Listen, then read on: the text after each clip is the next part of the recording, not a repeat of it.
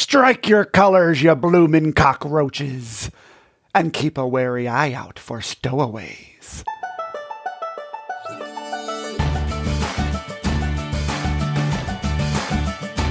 Welcome to Secrets for an Awesome Life. You ever see someone living a pretty awesome life and think, man, do they know secrets I don't? Yes, yes, they do. And this podcast is about those secrets. I'm your host, Joey Mascio, certified life coach, teacher, and counselor for teens and young adults. Welcome to my show. Guys, I have some super duper exciting news. Me and the other firmly founded coaches are launching a brand new monthly teen membership program. Four coaches, one program, exclusively for teens. People have been asking for this for a while, and we're making it happen. I'll give more details at the end of the episode, but right now I'll just say this much it's not your mother's coaching program. Now, episode 25 Brain Stowaways. We'll be at Port Carnival in a week's time, lads. Captain Pegleg, captain and owner of the ship The Lost Mind, let his men revel for a moment. Rufus danced a jig, Tums and Skip wrestled in delight, and Smiley had never smiled wider. They've been at sea a long while now, and they'll all be happy to get to their final destination, especially Captain Pegleg. Now get back to work, he said, and Captain Pegleg went below to the galley to talk to the cook about a problem. What do you mean we're running out of food? Haven't I hired you to outfit this voyage with enough slop and meals for my crew? Aye, Captain, you have. Then why do we not have enough slop and meals to get us to the bitter end? Pegleg poked the cook's belly. Ah, is someone eating more than his fair share? Because, heaven help me, I'll make chum of them faster than two flaps of the old Jolly Roger. The cook stepped back in fear. No, Captain, every man's portion has been weighed and measured, even mine. That's why I can't make heads or tails of it. There is only one explanation, sir. There is someone else on board stealing food. A stowaway. Captain Pegleg let out a deep breath of disgust. Lock up the food every night. If there's a stowaway on my ship, I'll find him and get back the food he stole by cutting him open from bow to stern myself. Aye, Captain, very good, but you probably shouldn't eat any food you get out of him for sanitary. I was being menacing. Captain Pegleg slammed the galley door on his way out. He grabbed two of his biggest men and they started the search. They searched high and low, yet by nightfall they found nothing. They searched the next day and the next, but still nothing. To make matters worse, the first mate reported that they should have passed Little Rock Island by now, and they haven't. After some recalculations, he put them at least five days behind schedule. Before Captain Pegleg could unleash a rage filled tirade at him, Cook appeared and delivered even more bad news. The food is still running out, faster than it should. Captain Pegleg seethed. Keep a watchful eye, me. This has the makings of a mutiny. Some unseen devil is fixing to. He trailed off in thought. Then suddenly and with new energy, he looked at his first mate. Send the crew below, all of them. I want to interview them one by one in my quarters. When I'm done, I'll send them topside to the deck with you. Make sure there be no mingling between them. Aye, aye, said the first mate. What questions are you going to ask them? Captain Pegleg smiled. Ha, just one. When he had spoken to every last crew member, he lined them up all on the deck. I'm sure you've all heard by now that we have a stowaway on our ship. We searched every crevice and hole in the lost mind and found nothing. It wasn't until I learned that not only are we slowly running out of food, but we are falling further and further behind course, that I realized that he's been hiding in plain sight. One of you is the stowaway. Murmurs came from the crew as they all looked sideways at each other. Aye, someone who doesn't belong, someone who's snuck aboard at some point in the journey and has made himself at home on my vessel, eating my crew's food and pretending that he's useful, even getting all chummy with the other crew members until we all believed that he belonged. Which is why I pulled each and every low life in one of you into my quarters and asked you one question. What is your job on this ship? Every one of ye had a prepared answer, but one seemed a little too prepared. Captain Pegleg stopped in front of one particular crew member. Smiley. Smiley stood up straight. Uh, yes, Captain? What was it that you said you do on my ship? Quality inspector, sir. Aye, Quality inspector. Sounds good, doesn't it, lads? After all, we want this ship operating at tip top shape if we're going to make it to our destination as efficiently as possible. But it wasn't until I interviewed the rest of the crew where your job started to sound, shall we say, superfluous. Tums says he spends most of his days organizing ropes instead of manning the riggings. Rufus has been mending pants instead of keeping us at full sail.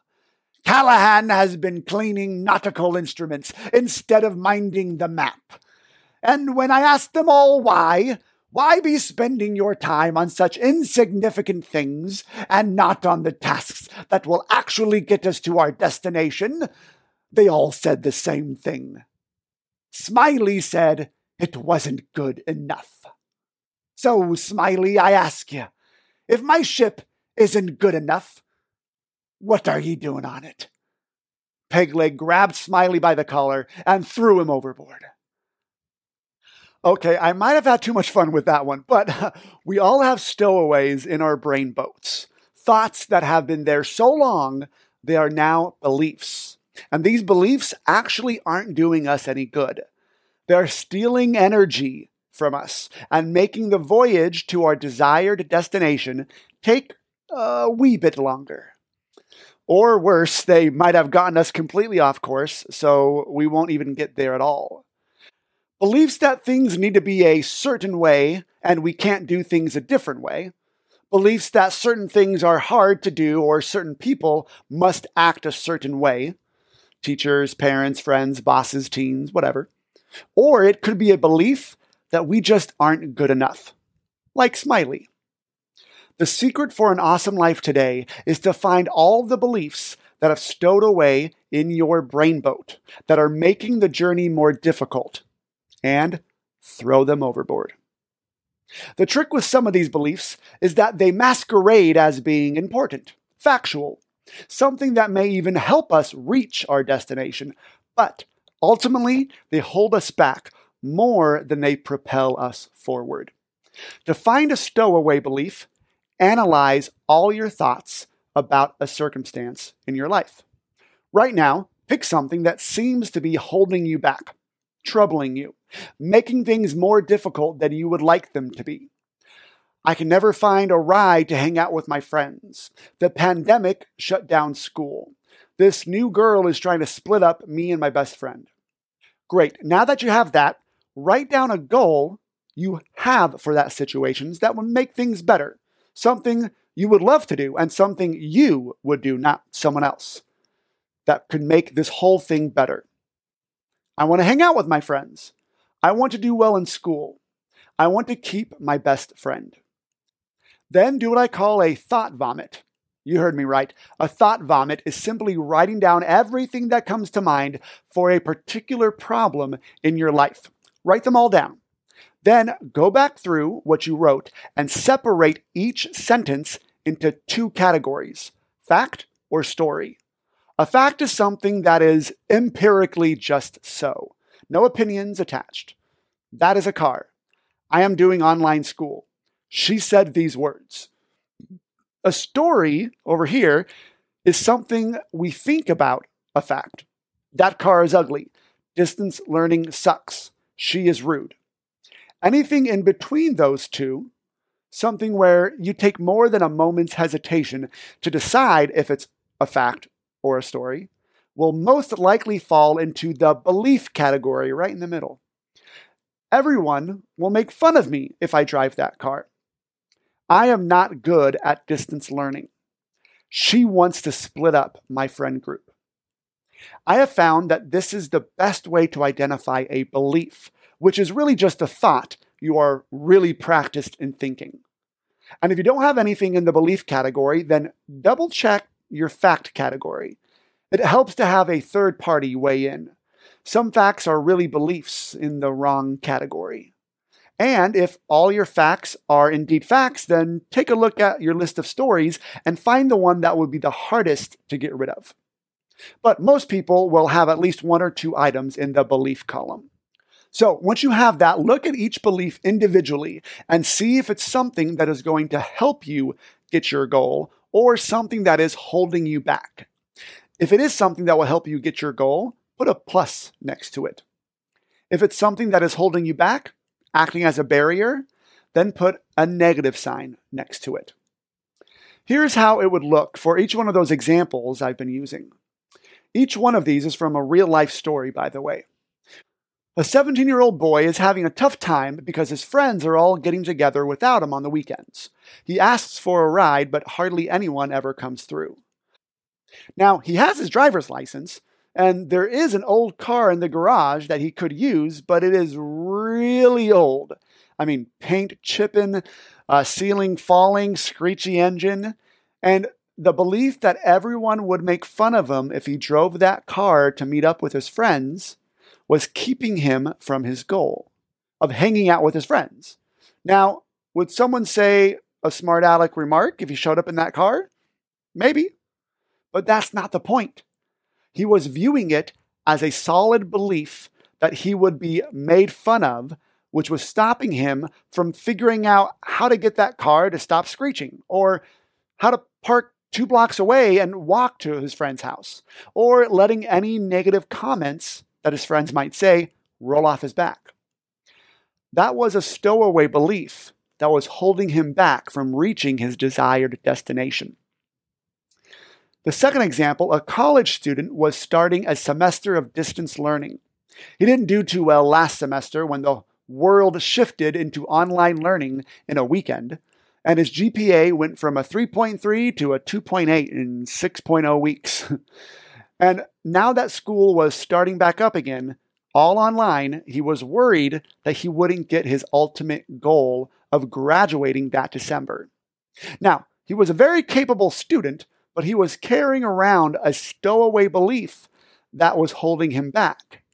I'm not good at distance learning. He had evidence for it. I mean, look what happened last semester, after all. It must be a fact, but it's not. It's a stowaway belief. One that, if he lets stay on his ship, will just suck all the energy away from other, more productive thoughts. Just like meals at sea, there is only so much energy to go around, and the thought you feed is the thought that grows. In the last example, a teenage girl had a best friend. But now another girl had joined the friend group and seemed to be wedging herself in between the two of them. And this new girl was rude, bossy, and was trying to split up the group. Or so the stowaway belief was telling our heroine. As long as she was carrying around that belief, she was showing up with anger, angst, and resentment toward the new girl, which fed into the cycle of dislike and distance. Her best friend enjoyed hanging out with his new girl, and if she was going to keep her best friend, she needed to change the way she viewed the newcomer. Those are just three examples. Now, you'll have lots of evidence for your beliefs. You spent a long time gathering them, but it doesn't matter.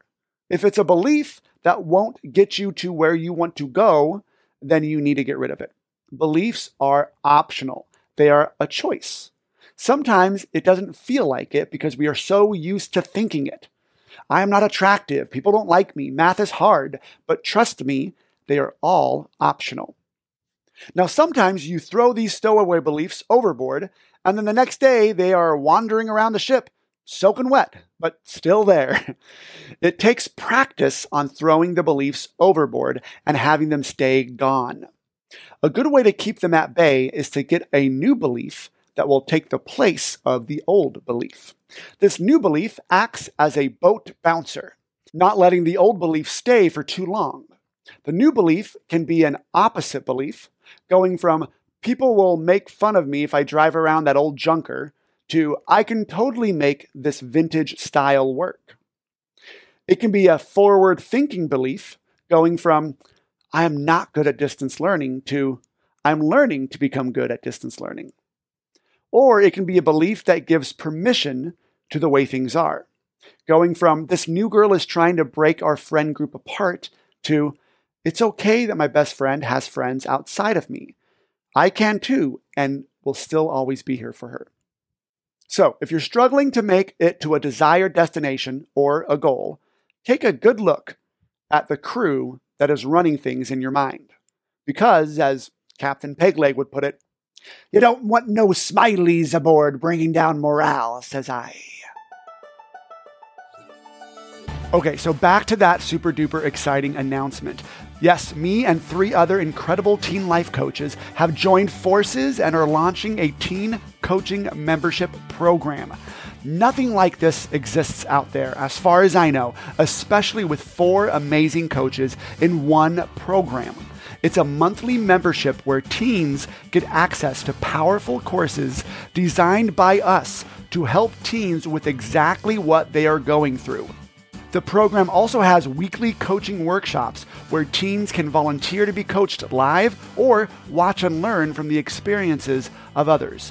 And there are monthly community events that involve games, giveaways, and monthly cash prizes teens can win by participating in the program. Every successful athlete, celebrity, and entrepreneur has a coach. Now your teen can get four at their fingertips go to www.firmlyfounded.com slash teen for more information. I'll see you in there.